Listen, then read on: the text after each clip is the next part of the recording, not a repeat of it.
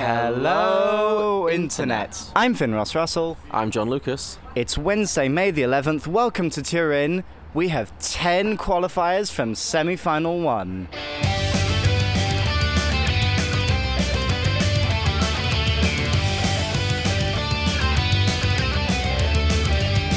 Coming up, we're hungry for more wolves, we're feeling a bit sentimental, and are we ready to swim the deep again on Saturday? Salutations, one and all, and welcome to Turin. Welcome to Wednesday. We've seen a blooming Eurovision show, John. We have, isn't it great to be back? Ah, so good to be back. And you really felt it around the city, around the arena. You were in the arena yesterday for the show. What was the atmosphere like? Oh, it was it was electric. You could really feel the, the fans' ple- absolute pleasure to be back, the excitement. Um, even though there were a lot of kind of more mid-tempo songs, there was a lot of energy in the room, lots of stand-up and dancing. The Italian hosts and the stage workers were really ram- amping people up, really working the crowd. It was a great, great, great atmosphere. Yeah, and meanwhile in the press center, I mean, it's tricky because it's a very big room, but there are effectively three very big TVs that have the main kind of sound coming out of them, and all the others are there, and you can see them. They're kind of very small, but they are slightly out of sync with the other ones. And even though a lot of people were kind of watching from kind of far across a room, you really sense the kind of excitement and joy about the fact that everyone is here in Turin, part of the experience, and we're getting to soak up all this wonderful Eurovision stuff, starting with the show last night. Absolutely, absolutely. And, uh, you know, as always is the case with Eurovision, you can never predict it uh, completely accurately. There's always some surprises. Last night, I think I got 7 out of 10 in my predictions for who would qualify, but there were some big, big shockers, I think, I think last night. But this is what I think is one of the things to love so much about Eurovision is I similarly I wrote down my 10 at the end of the show I was like I'm absolutely sure I've picked the right 10 I'm absolutely sure all my knowledge of Eurovision is pointing towards this is how it is. But this contest still surprises you and it's not predictable. And I mean it's interesting to do the comparison to sport but where a lot of sport maybe is a bit more oh well that team is better and therefore they're just going to win we don't know what's going to go down on the night. We don't know what the taste of the jury are going to have been the night before. We don't know what Europe will feel in the mood for until we're seeing those results. And I mean, we'll get on to this result, but wow, what a result is, and, and wow, what a joy that we're not just talking about the kind of, well, this is exactly what we expected to happen, but we're talking about here's something completely different from what we expected. Absolutely, embrace the chaos. It's all part of the experience. Right, with that in mind, let's get to the 10 songs.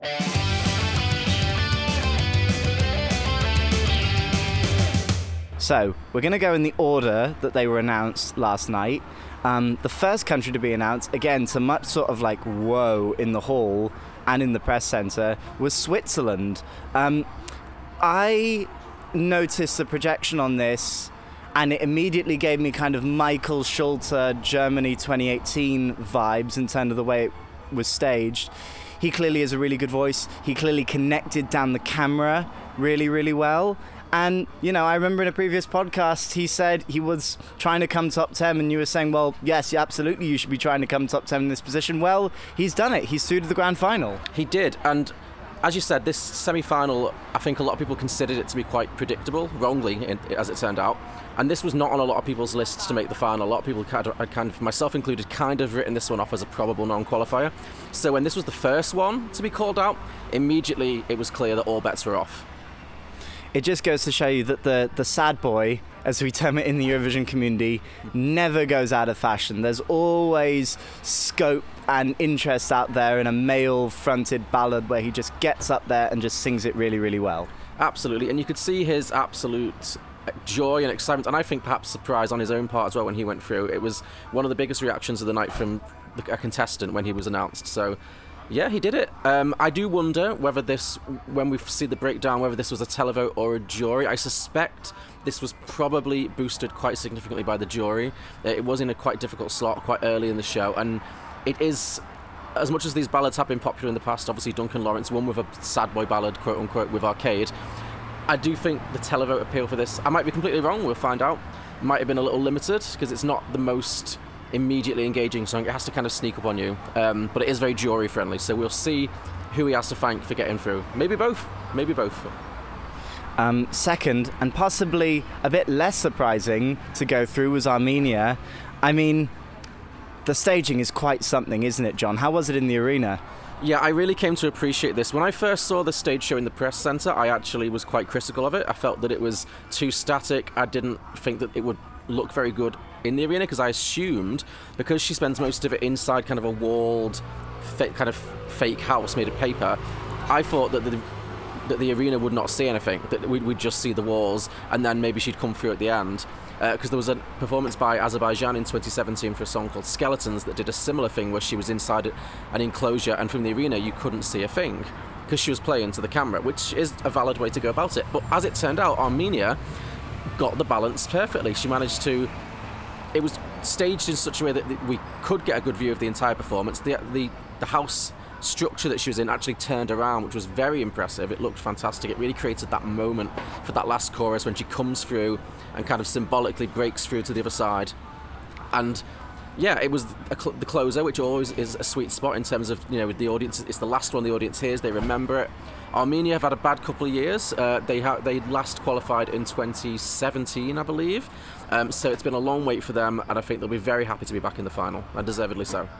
She mentioned in the press conference yesterday that the little circle bit didn't quite tear away the way that it was supposed to. And I think it speaks very, very well to her as a performer that even though this is the fourth time that she's done this performance on this stage, and she can almost sort of get into autopilot mode, that actually she had the nous to go, ooh, okay, this has happened, this is a bit different, and go, show must go on, and kind of tear it off. And the fact is, I wouldn't have noticed anything, be it not for her mentioning it in the press conference, which really speaks to her ability and her now nous, the performer. Exactly, you've got to be able to roll with the punches. It is live television. Things can go wrong. They will go wrong. You might be surprised by something. And same, she, I didn't pick up on that either. She was considering she's not a particularly um, seasoned performer. I don't think she's done a lot of live performance before this. Um, it's a very, very, speak, as you say, it speaks very well to her that she was able to bounce back from that, and the audience didn't even clock a thing. So, great work all around from Rosa Linn. Uh, third out was Iceland. I had this in my jukebox jury. I said Icelandic first aid kit because it had that really nice kind of female fronted Scandi folk feel to it. And I think that's precisely what would have connected with the voters. Just they came on, they did their thing, they sang it well, they connected down the camera, and this is going to offer something different on the Saturday night.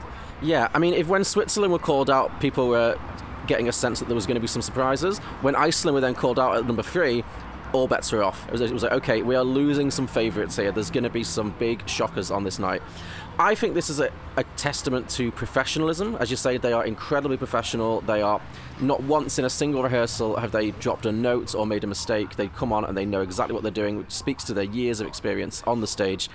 Um, also, I think this is a testament. Listen to your heart, not your head, sometimes, because I've like many people, I really like this song. I think it, I've always thought it was very beautiful, but I've always just thought it's too low key. It won't connect. It won't qualify.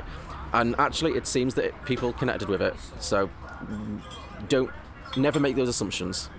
And it's nice for Iceland after everything that they went through with Hatari and everything they went through with Daði Freyr, you know, very, very big, bold, oh goodness, maybe this will win the whole thing acts. And this is much smaller and it's very different from what an Icelandic offering can be. But it is testament to that delegation that they were able, well, that over time, just in general, they've been able to take such three different sort of songs and packages over the recent Eurovision period and still be able to get all of them through the semi fairly comfortably, I'd say. And next out the hat, we had Lithuania. Um, I said yesterday on the podcast that this would go through because it was elegant, because it was classy, because it was stylish, and I definitely think that's what people connected to uh, when they were voting for this. Yeah, for sure. This one had a lot of issues with the staging of the rehearsal process, but again, professionalism, professionalism, professionalism. Monika is a very established performer in, in Lithuania. She's a big name. It was actually considered quite a coup that the broadcaster were able to get her involved this year. I think the success of the Roop last year has really opened doors for some of those bigger names in Lithuania to see the benefit. So, again, this is what I'd kind of written off. It wasn't in my 10 in terms of expected qualifiers because they ha- did have some problems. And again, it was quite low key. But I think it's a I think the Lithuanian delegation will be rightfully celebrating, and it's very good news for them, and probably bodes very well for the quality of their future entries. They seem to be on a real upward curve at the moment, and I don't think it's this year, but I would not be surprised at all if Lithuania had their first winner in the next five years or so. I don't think I've seen anyone more excited in a qualifiers press conference than she was last night. Well, yeah, I think she, I think she had probably picked up on the sense that her momentum felt like it was slipping with the press and with the fans. So I think she was emotionally preparing herself to not qualify. And that's always a very sweet moment when somebody who's expecting the worst actually gets the best result. And you're right, she was she said herself she was drunk. She'd had a few drinks, and why not? She just didn't have to reprise the performance, and she was just having a great time. She was very funny and charming. Uh, number five to be announced last night was Portugal, and I don't think any of us really had a doubt that this wasn't going to qualify. That staging is so unique.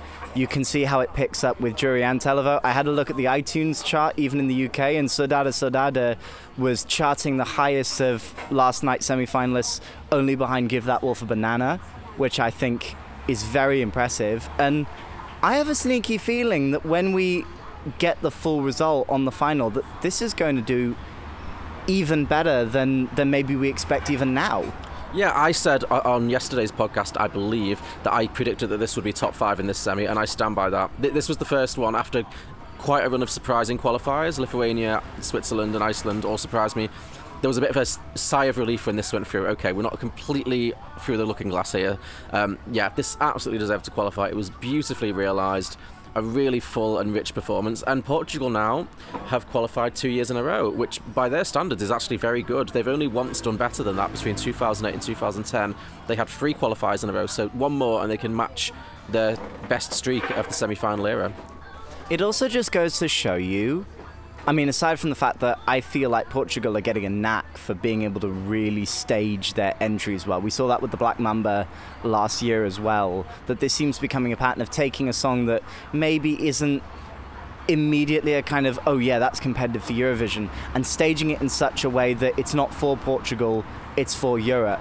And therefore, that Europe is more likely to understand the message behind it, understand the vibe, and to be able to go for it. And it just goes to show when you go for bold choices at Eurovision, it really pays off. Absolutely. And I think what Portugal have mastered in the past few years since they won with Salvador Sobral is that they have really nailed that very difficult tightrope of sending songs that sound and are authentically Portuguese. This song could not be from any other country but Portugal.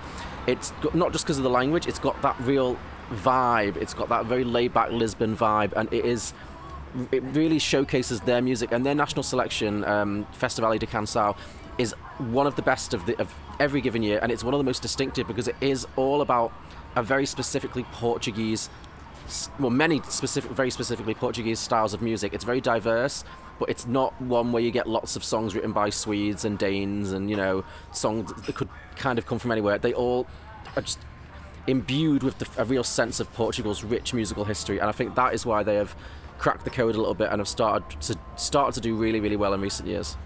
Speaking of countries that have been doing very very well in recent years, do you have any new superlatives to describe how well Norway have done with these wolves from the moon this year?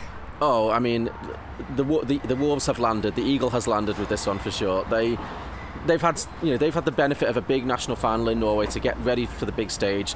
They're both established performers on the moon or off. It's really really all came together. This is going to be the now that one of the other party songs we'll discuss later has, has now sadly left us. This and Moldova, who we'll talk about in a moment, is going to be one of the big grand final party songs of the night, and I expect a big televote for this. I think what's so impressive about Norway, because you're right, this performance has been ready to go for ages. As soon as we saw it in the MGP final, we were like, yep, yeah, that's pretty good to go for the Eurovision stage but the Norwegian delegation have played an absolute blinder with the press game. This translator is almost beginning to feel like a character in and of himself, and he adds something to the package and the vision of these wolves that is is so much fun to watch. You just can't keep your eyes off them. You just can't not want to keep looking at their social media and seeing what crazy thing they're going to be doing next. Even during their section of the allocation draw yesterday, they had a kind of physical comedy thing going on where they were dropping the piece of paper and they were looking it up and they were reacting to it and they were being very physical with their expressions. And it's just beautiful, speaking as a theatre maker, to see an artist commit to a character and not only commit all the time, every time, at every opportunity that they're in the public eye from a Eurovision perspective, but to get the delegation and to get everything else on board in a way that says, yeah, we're all on board with this, we do this together, and we go out to Eurovision as this character. It's really difficult, I think, to do a comedy because this is a comedy entry. Let's make no bones about it. But it's incredibly difficult, I think, to do a comedy entry that doesn't feel like it's condescending to the contest a little bit. You know, a lot of the times I'm thinking of Dustin the Turkey for Ireland.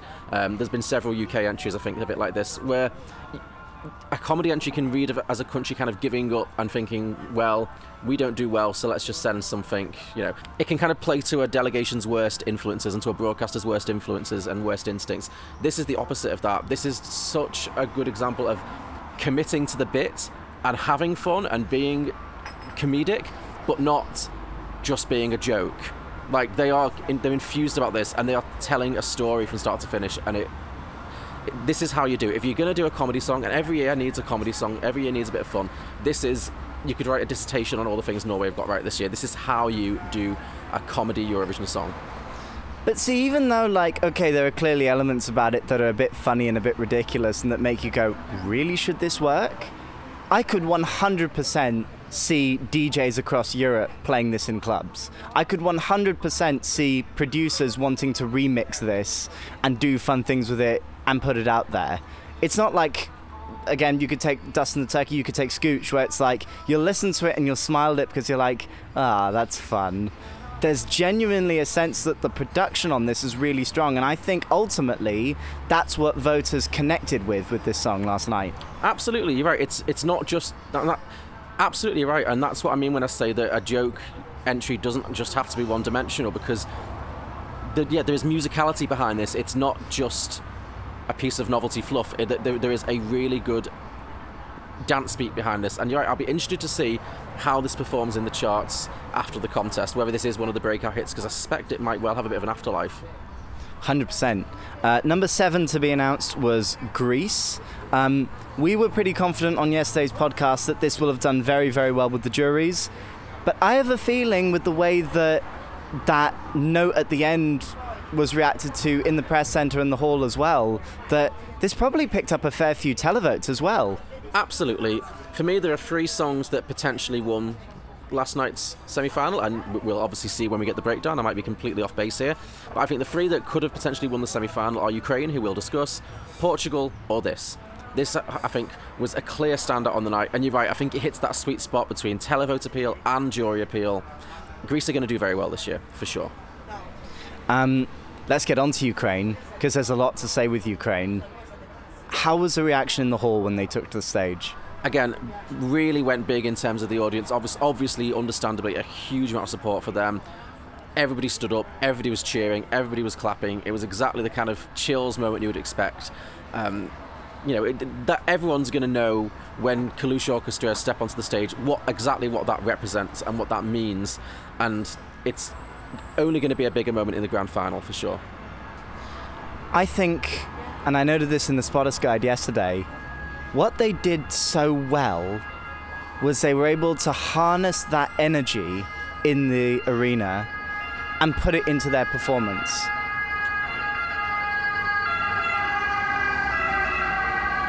There are about a million different reasons why the occasion might have felt overwhelming, why they might have crumbled under the pressure, why they might have been nervous, as I think a lot of artists were last night. But they really didn't. In the same way that Jamala was able to do in 2016, they felt the room, they felt the energy, they felt kind of what was inside them in terms of everything that was that's been going on in the country, and they created a performance that really connected well down the camera to audiences at home. Absolutely, and I think the tone of this performance is really important because In Ukraine's national selection, the initial song that was supposed to go, but actually had to withdraw due to some issues, was a much more mournful ballad that obviously it was written and recorded before the current situation in Ukraine, but it certainly would have parallels would have been drawn. This song is so much more celebratory and it has a real defiant feeling. It has a feeling of standing up against adversity and that I think is exactly the right tone for Ukraine to be striking this year, and I think that is going to resonate a lot more than if they had sent a song that was a little bit more depressing. There is there is a celebratory vibe to this, which I think will really serve them incredibly well. And like Portugal, Ukraine are very good at sending entries that feel authentically and are authentically Ukrainian and have a real national flavour in the instrumentation. It's in the Ukrainian language. You know, it, this it, this is re- really from top to bottom. It is a statement of intent. Um, number nine to be announced was Moldova. Um, I mean, again, this doesn't feel like one that we were really in doubt about at all. It probably picked up a lot of jury votes. It probably picked up a lot of televotes as well. But I think the real thing for us to note is that in both the press center and in the arena, this felt like the one that got everyone on their feet and dancing. This was the dark horse of this semi-final. This went so big. I cannot describe how big this went in the arena. It got everyone on their feet. It's such high energy. You can really see that Zob Zdob și Zdub. This is their third time. They've they're one of two artists I've, I've, read today who have competed in three different decades. The other was Sweden's Carola, who was in the 80s, the 90s, and the noughties. Uh, Zdob și Zdub have now performed in the 2000s, the 2010s, and now in the 2020s. They know what they're doing. They can. They didn't have a lot of stage props going on. They didn't have a lot of pyro or um, visual gimmicks. It was just them on the stage, but they absolutely just bring the energy. All they need is themselves. The other stat that I saw going around, which I was very impressed by, is that they've qualified three times out of a semi, which is amazing. Like to compete in three different decades is one thing, but to make your way out of a semi final three different times, I mean, that's just wow, isn't it? Well, especially because Moldova don't have a particularly. They have a good qualification record, but they're not a country that can go in with a clear advantage of 50 or so points. Like they they really need to earn every qualification that they get, and I think yeah, Zobda have become their they're old reliable, and I wouldn't be surprised if they did a fourth time. Maybe in another 10 years. Maybe we'll see them in their Zimmer frames in 2050. They'll still be doing it, and they'll probably still have more energy than artists half their age. And Roman Iagupov will still have the charisma of a supermodel. He really will. I mean, even in the press conference, he is just so engaging to watch and look at and see perform. And it is, it, he almost feels ageless. He almost feels like he could come back in 20, 30 years as a, a little bit older and still deliver a performance that was extremely high quality on this stage. Yeah, I, I, get the feeling that they're kind of like the Moldovan Red Hot Chili Peppers and he is the Anthony Kiedis. He'll still be doing it well into his 60s and 70s, I'm sure. The final qualifier to go through was the Netherlands. Um, what did you make of this one? Always that tense moment with the last envelope because there were quite a few favourites that still hadn't been drawn out. We had Albania, who we were expected to go through. We had Latvia.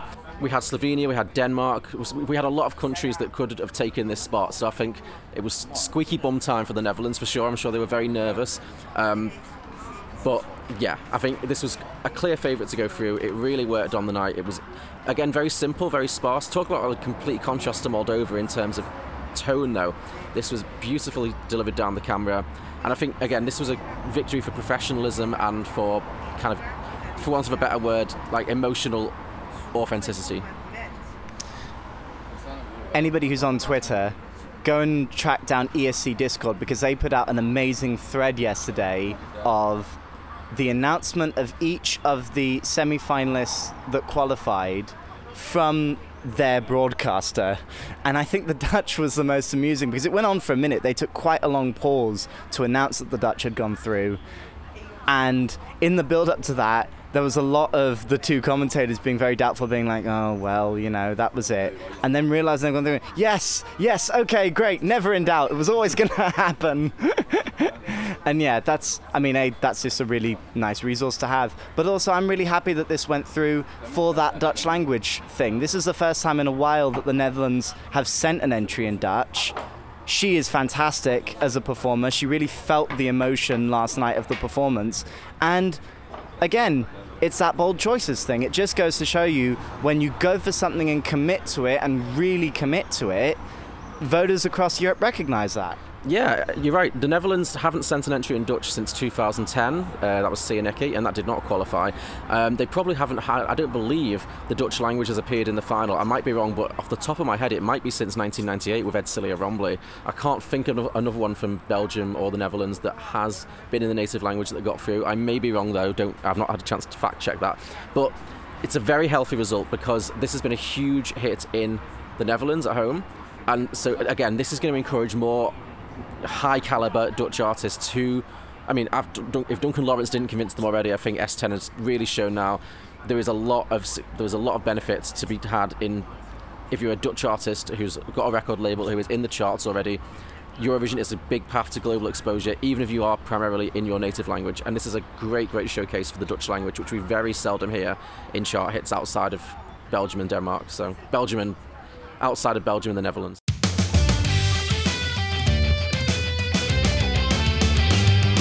Right, that was the countries that did go through. We have to talk about the elephant in the room that this was a bit of a surprise result last night. I think whether you're a fan, whether you're the bookmakers, whether you're some of the artists, that was not necessarily the list that we expected. And there were a lot of a very specific type of song that weren't qualifying last night.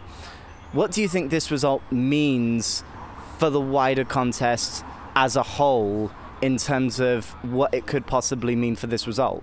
I think it's going to be really interesting, A, to see what the breakdown is in the second semi final when we get those other 10 qualifiers, and also to see what the split between the televotes and the juries are, because I suspect that some of the more surprising qualifiers, I'm thinking of Switzerland, I'm thinking of Iceland, I'm thinking of Lithuania, may have had quite a significant jury boost as opposed to their televotes.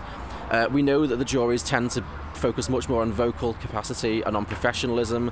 They're not as big on kind of fun, bright pop songs. And we saw Albania and Latvia and Austria all going out with up tempo pop songs in a semi final that didn't have a lot of up tempo pop songs.